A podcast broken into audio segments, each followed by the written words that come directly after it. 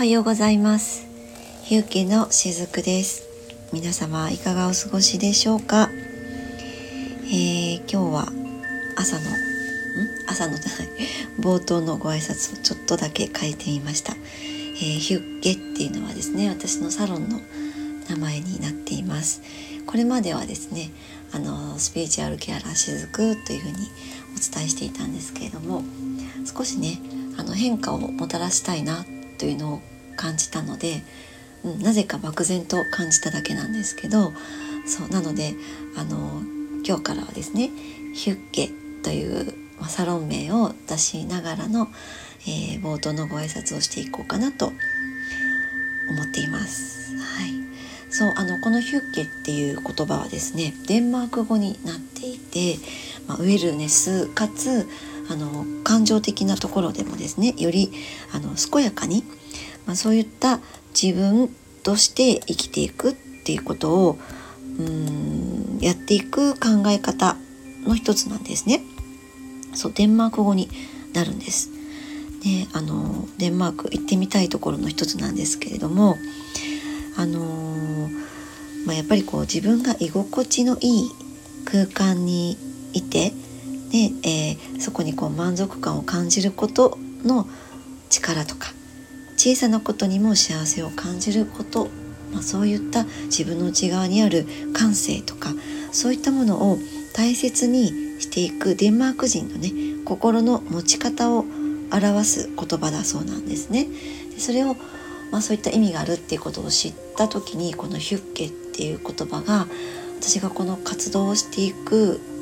上での原点にすごく近いなっていう感銘を受けたのでこのヒュッケという言葉をねあのサロンとして使わせていただいていたりします。はい、ね、ヒュッケちょっと言いにくい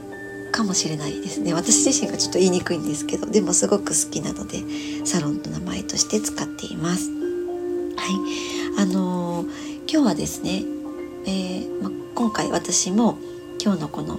冒頭のご挨拶に変化をねもたらしたかったっていうふうに話しましたけれども今ねそういったそのエネルギーの流れが宇宙的にね、えー、流れているなというのをなんとなく感じたからなんですけれども、まあ、なぜこの変化を持ちたいなもたらしたいなって感じたのかっていうとこのえー、っといつかなえー、夏至を過ぎてだんだんとその季節的に秋冬に向かっていく中で、えー、なんとなくその何、えー、て言うのかな陰に極まっていくような感覚ってある方いらっしゃるのではないでしょうか。ね、あの例えば道端に咲いている花たちも春とか夏っていうのは、まあ、夏は少し、えー、植物たちも限られてくるかもしれないですけど春たくさん花が咲いていたものたちが夏を通り越して今度だんだんと、えー、草が、えー、生い茂っていってそしてその草も少しずつ枯れていって紅葉を見せていきながら散っていくっていう、まあ、そういったところから視覚的にもなんとなく陰に入っていくっていう感覚を感じる方もいると思いますしあとは、えー、実りの秋ということも言えるのでこれまでずっと何かこう、えー、例えば土台を固めていたような、えー、活動をしていた方はそれがちょっとずつ実を結んでいくのが身の回りでね起こっていっているっていう方もねいらっしゃるかなって思うんです。でもこの秋の実りっていうのは何だろうな春のように何かこうきらびやかに花咲かせるというよりかは何かこう実が詰まったものがね完成されていくっていうそういった感覚があるのではないかなって私は思っているんですね。でその中でその実が実がこうギュッと、えー、もう固まっていくと同時に今度はそれが自分の何て言うのかな自分の体の中により染み込んでいく感じがあってそういう時に自分の周りにこう陰極まるような出来事が結構起こっていったりするんですね。もう人間っていうのはバイオリズムがあるので必ず上がったり下がったりします。なのでそれに抗わずもうそれすらも受け入れてむしろその瞬間をね楽しむように、えー、私はしていたりします。まあ、実際私の身の回りでも何て言うのかな私が直接関わっているというよりかは私の近しいところでいろんなことが勃発しているんだけど、まあ、そこに若干私も片足片手突っ込んでいる状態なんだけどそれすらも受け入れてそのいかにねそれを、うん、抗わず楽しむ感覚でその出来事をどう乗りこなしていこうかみたいな状況に私自身もそういった状況にあったわけなんです。でうんと陰にぐーっと極まっていくっていう状況があったんですけれどもようやくねここに来てその極まっていたものが浮上してきた感覚があるので改めてこの12ヶ月ぐらいを振り返ってみて、えー、今ねそういった同じような経験をしていらっしゃる方も結構いらっしゃるのではないかなと思ったので今日はその辺りのことをシェアしてみたいなと思います。でもねこれを聞いてくださっている方でもしその何て言うのかな人それぞれねもちろんペースがあるのでなかなかね浮上してこないなって感じていらっしゃる方がいても焦る必要は全くありません。そこで必要な学びを経験しているに過ぎないのでねなのであの決して焦る必要はないと思っています。よくねあの絶対にこれをしなければいけないみたいなフレーズが毎年この冬至とか夏至とかと秋分春分とかあの1年をね4つに分けるあのタイミングで必ずそういったことがどこかで言われたりするんですよ。あの YouTube とかでもそうですしいろんなところでそのいわゆるスピリチュアルマスターみたいな人たちがいついつまでに例えば今だったら当時までにこれをしなければいけない。これをやっとくべきだ。これさえやっていれば安心だ。みたいな感じでね、えー、もう毎年ね飛び交うんですけどもうそれにね本当にこう右往左往、えー、する必要は全くなくってもう全てがそれぞれにそれぞれの人にベストなタイミングで起こるようになっています。ただ宇宙的にはそういった流れが確かにあるんだけどもうそれすらもう通り越してそのベストなタイミングで必ず、えー、それぞれの人にベストなことが起こるようになっているので決してあの焦らなくていいと思っているんですね。で例えばそのそういった波に飲み込まれてしまっているなっていう時に例えばこう運動したり、えー、笑ったりポジティブな言葉を用いましょうとかねその人と会ったりとか、えー、まあ掃除をしてみたりとか日光を浴びようとかねそういったことがあのしたくなくなる時もあると思うんです。でももうしたくない時はしなくて全然大丈夫なんですね。そのそういったことっていわゆるその陽のエネルギーを活性化させようとする動きなんですけれどももうこういう時こそすでに頑張っている自分をさらにそういう陽のエネルギーを、えー、取り入れようと無理やり頑張る必要ってないと思うんですよね。そう。だから今回えー、お話ししていく、まあ、ちょっとしたね、えー、やれることみたいなものを紹介させていただこうと思うんですけれども陽のエネルギーを活性化させるというよりかはその陰に極まっている自分のエネルギーをのバランスを整えようとするあの動きの方がいいと思います、えー、私はこの12ヶ月自分が陰に極まる体験をしていく中で改めて分かったのでねその辺りをお話ししていきたいなと思います。もうまず一つ目はやっぱり瞑想ですね。そう。あの先日もね、えー、カードリーディングセッションを受けてくださった方が瞑想がねちょっと苦手なんですっておっしゃってたんですね。でそのまあ、瞑想の時に寝てしまうんですっていうことも話されていたんですけどもやっぱりねあの瞑想をすると寝てしまうっていうのはその時その方にその睡眠が必要だっていうことなんです。シンプルに言うと。私もね以前は瞑想するためによく寝ていたんですよ。だからあ私瞑想向いてないのかなって当時思っていたんですけどそうではなくて頑張りすぎているからこそ休めあの瞑想をする時にあのちょっとこう静寂な領域に入っていきますよね。そうするとあの眠ってしまうってそれだけなんです。もう瞑想をねしている時に寝てしまうっていう時はもう存分に寝てください。シンプルに体が睡眠を必要としているからこそ眠くなってしまうんですね。あの人は実はねいろいろなワークを眠っている時にしています。誰もがしているんですね。だから眠ることイコール非生産性なんだっていうふうに捉える必要は全くないと私は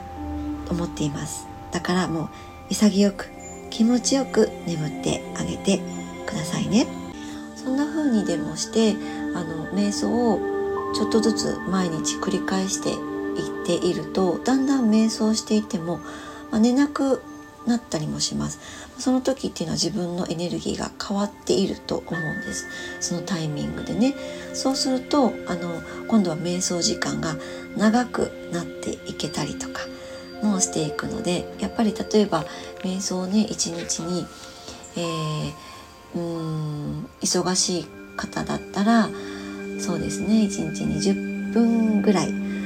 朝晩にできると一番いいかなと思うんですけれどもどうしても忙しい時はもう最低10分ですね。10分でもいいので、えー、してみてあげると自分の内側にぐっと入っていってその静寂が取り戻せていくんですね。そうすると自分の中のマインドっていうものがだんだんと、えー、あ今自分はどういう考え方をしているなとか今自分はどういう感じ方をしているなっていうのが客観的に見れていけるようになったりもします。そして例えば私が先日したみたいに1日56時間ぐらいの瞑想をするみたいな、えーと、領域に行くとあの56時間もってなんかちょっと考えにくいかもしれないんですけどか、ね、それをやってみるとやってみた領域でしかこう感じ取れない感覚もまたあったりするので、まあ、またそれは、ね、ちょっとずつ瞑想に慣れていったらそういうこともあのできるようになっていけたらいいのではないかなと思ったりもします。そして瞑想の次におすすめなのはちょっとしたファスティングみたいなものですね。というのも私たちってその感情の気分によって結構食って影響されると思います。例えばこうイライラした時にそうだな人によってはすごく辛いものが食べたくなったりとか、えー、っとジャンクフードが食べたくなったりとかね。あとえー、っと何か寂しいなとかストレスを感じた時に、えー、甘いものが欲しくなったりとかその私たちってその感情って目に見えないものだけどそれを肉体レベルで何かこう解消しようとする時に手っ取り早く何かを口にすることでこの肉体からアプローチして目に見えない領域の感情をあのうまくね自分で何とかしようって結構ね誰もがやっていたりすることなんですよね。だからその結局これって心の、まあ、飢餓感みたいなものが影響していて本当の本当は体は欲していないことがほとんどなんですよね。だから私はね最近そういった何かこうすごく肉体レベルで疲れている時もそうだしあとは感情のレベルで何かすごく、うん、疲れている時っていうのはそういった状況になった時あのちょっとだけね甘いものを食べて気分転換することもあるんですけれどももうそれでもねもうダメだなって感じた時は切り替えて逆転を切り替えてん？発想を逆転させてちょっとしたファスティングをしたりするんです。あのもう普段私たちの胃腸とかで頑張ってくれているんですよね。人によっては3食、えー、まあ、2食の人もいるかもしれないですけど、ね、そのその食べ物を消化するために胃腸って普段頑張ってくれているのでこういった時こそ可能な限りその肝臓とかも含めてね胃腸を可能な限り休ませてあげることをしたりします。あの感情レベルでも肉体レベルでも辛い時ってその私たちの体は一緒にもうすでに頑張ってくれているわけなので暴飲暴食をしてねあのさらに追い打ちをかけちゃうともう無理を続けてしまうことになってきますよね。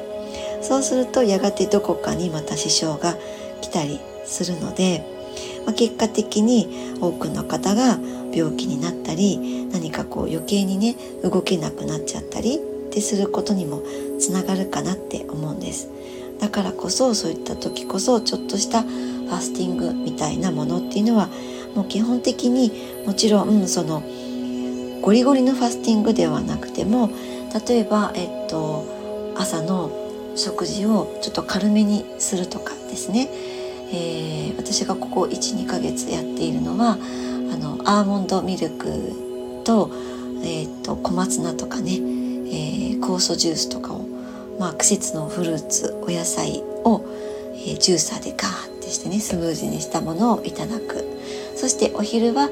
えーと、午後からの活動量を、えー、劣らせないためにちょっとだけエネルギー量を上げたものをいただいています。タンパク質を取りながらいただいてそしてもう夜はもう寝るだけになっていくので夜は本当にエネルギー的にも、えー、極力控えて食べる時間も寝る時間から遡って、え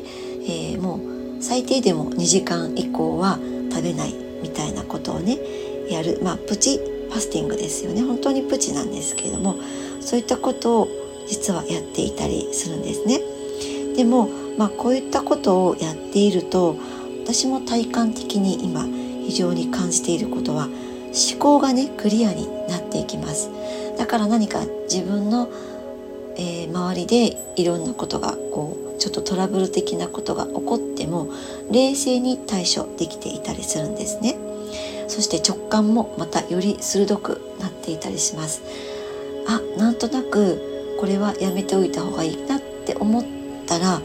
やっぱりやめておいた方が良かったっていう結果がそこにあの残ったりするのでこういった2つ目のこのプチファスティングっていうのもおすすめだったりします。そして3つ目は、えーと、読書ですね。読書が苦手な方はうーんって悩まれるかもしれないのでもちろんそういった方はあの読書はあの無理にはねおすすめしないんですけれども読書に抵抗がない方は是非こういったことも読書あのされてみるのもいいのではないかなと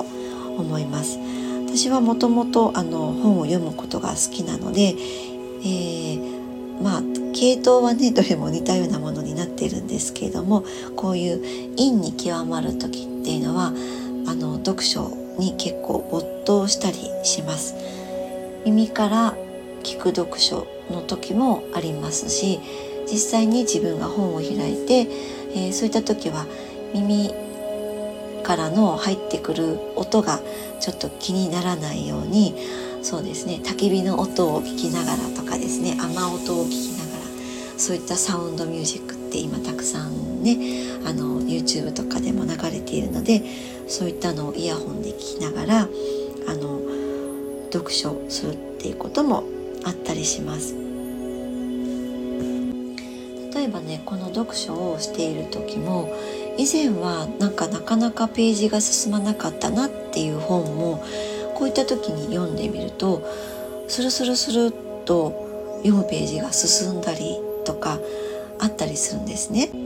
同じ本でもその時に必要でなかったりとかその時にその本を読む気力さえないそのエネルギーがない時っていうのは本が読み進めなかったりもしたりするのであちょっとあの時読めなかったなっていう本も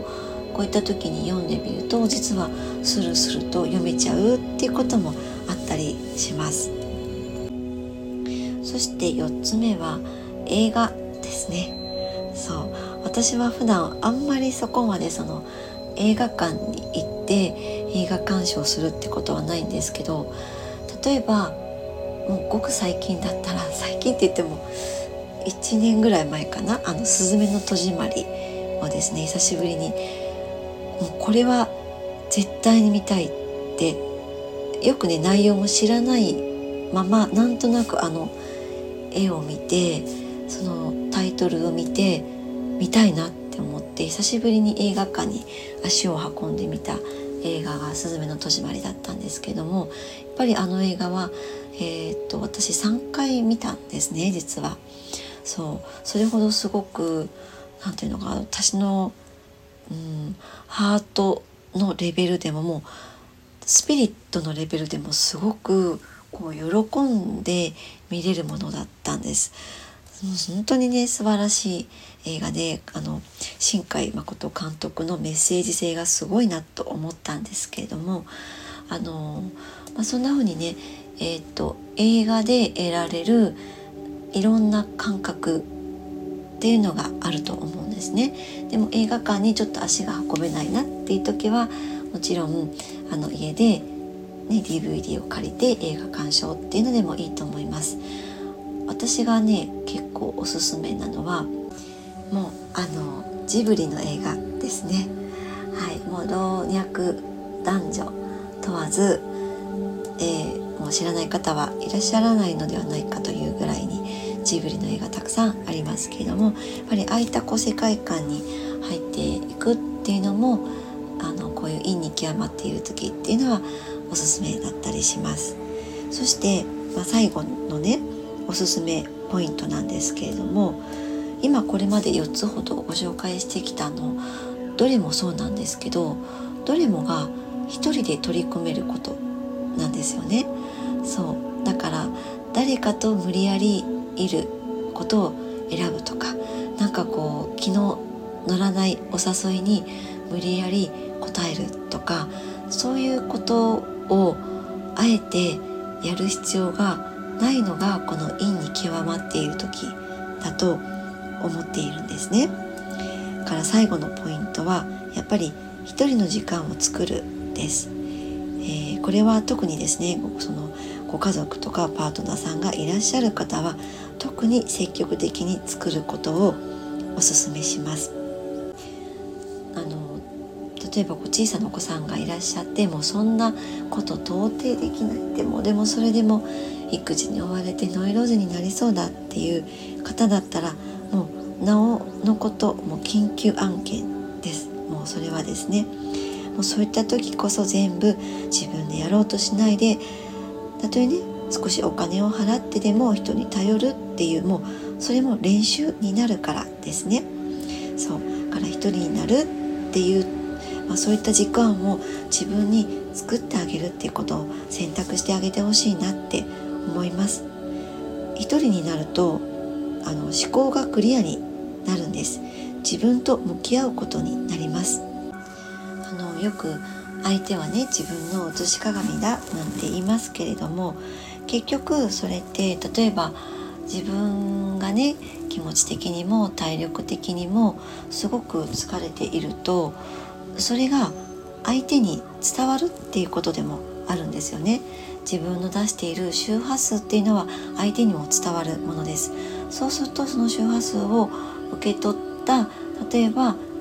これはよくあることなんですけれども自分の飼っているペットの子たちがちょっと具合が悪くなっちゃったりっていうのって結構あったりするんですね。でもそうやってペットの子たちっていうのは大切に思っている飼い主さんだからこそ自分がちょっとねそのペットの子たちが具合が悪くなって飼い主さん大丈夫って教えてくれているっていうことなんですよね。ということは自分の内側を整えておくこと自分の肉体を整えておくことっていうのは自分の周りにいるそれもごく近しい存在の人たちっていうその人たちの幸せにもつながっているっていうことが言えると思っています。例えばその一人での行動一人旅もおすすめです。でもいきなりね一人旅ってやったことがなくてってちょっとこうハードルが高いなっていうふうに感じたら例えばまずこう一人で温泉とか一人でサウナとか、まあ、そういったものから始めてみてもいいかもしれません。もうそれらっていうのはもともと一人で行動するものですよね。だから何の抵抗もないかなって思います。あとこれはねそのいい悪いの話ではないんですけれどもスピリチュアル的な能力感性が高まっていくと一人でいることが心地よくなってそれが自然体でできていけるようになるんですね。そう。だからなんかまず自分一人が、ね、一人でいることが苦手だなっていう方は誰かや何かに依存していないかなって周りの目が気になっているのではないかなって。要は自分に意識がの意識のベクトルが向いていない状態なのではないかなって。そんな風にご自分のことをちょっと客観的に見てあげてみてもいいかもしれないです。そう。私は人にね何かこう誘われても何か気が乗らないなっていう時は行かないんですね。そう事前にね約束している時は基本的には約束を守りますけれどもその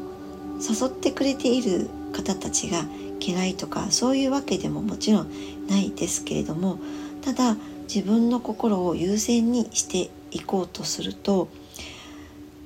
今回のお誘いはちょっと気が乗らないなっていう時はありがたくそのお誘いを丁寧にお断りしてまた次回誘ってくださいねっていうことでそしてまた次回誘っていただいた時に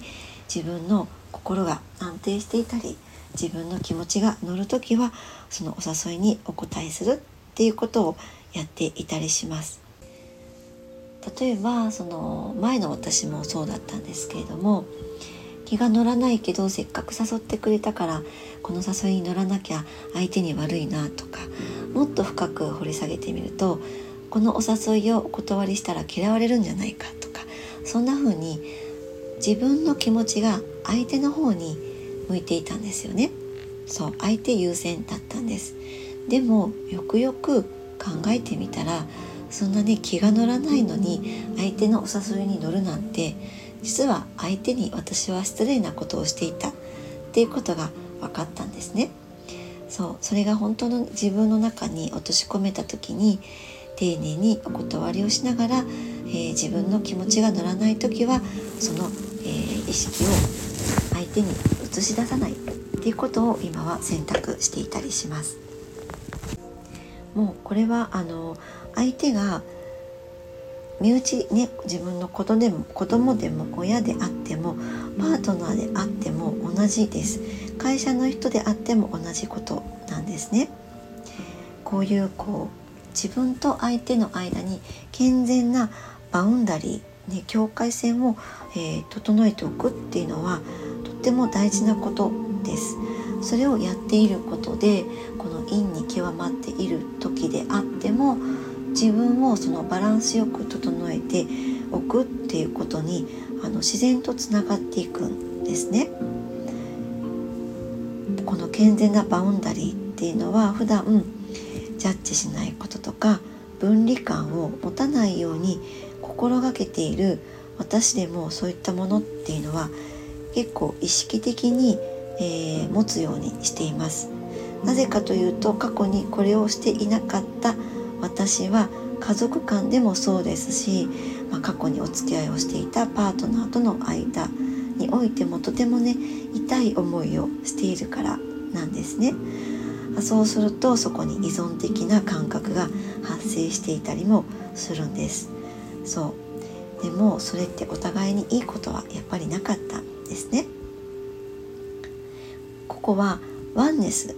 という視点で考えてみるといいと思うんですけれども頼ることと依存っていうのは得て非なるものがあります。ただ地球で何のためにわざわざこれだけたくさんの人がいてここの肉体があってそれぞれに別の意識体が宿っているのかっていうとやっぱりそのバランスを保つ練習をすることで人々がさまざまなことを学んで自分の魂を磨くことができてそして正直時にそれが煩わしくてもう例えばこう森の中でねひっそり一人で暮らしたくなるっていう時も私もねありました。今でも時々あります。でもそれは逃げるということではなくって一時的に自分を守るという意味で時にそういう時期をあえて作るというのもいいかなと思います。一人の時間を作るということですね。はい。ということで、えー、前回に続いて今回もちょっと長くなってしまいましたけれども今陰に極まってるなという感覚がある方是非あの参考にしていただけるところがあれば取り入れてみていただけたらと思います。はいということで今日一日が皆様にとって素敵な日となりますようにしずくでした。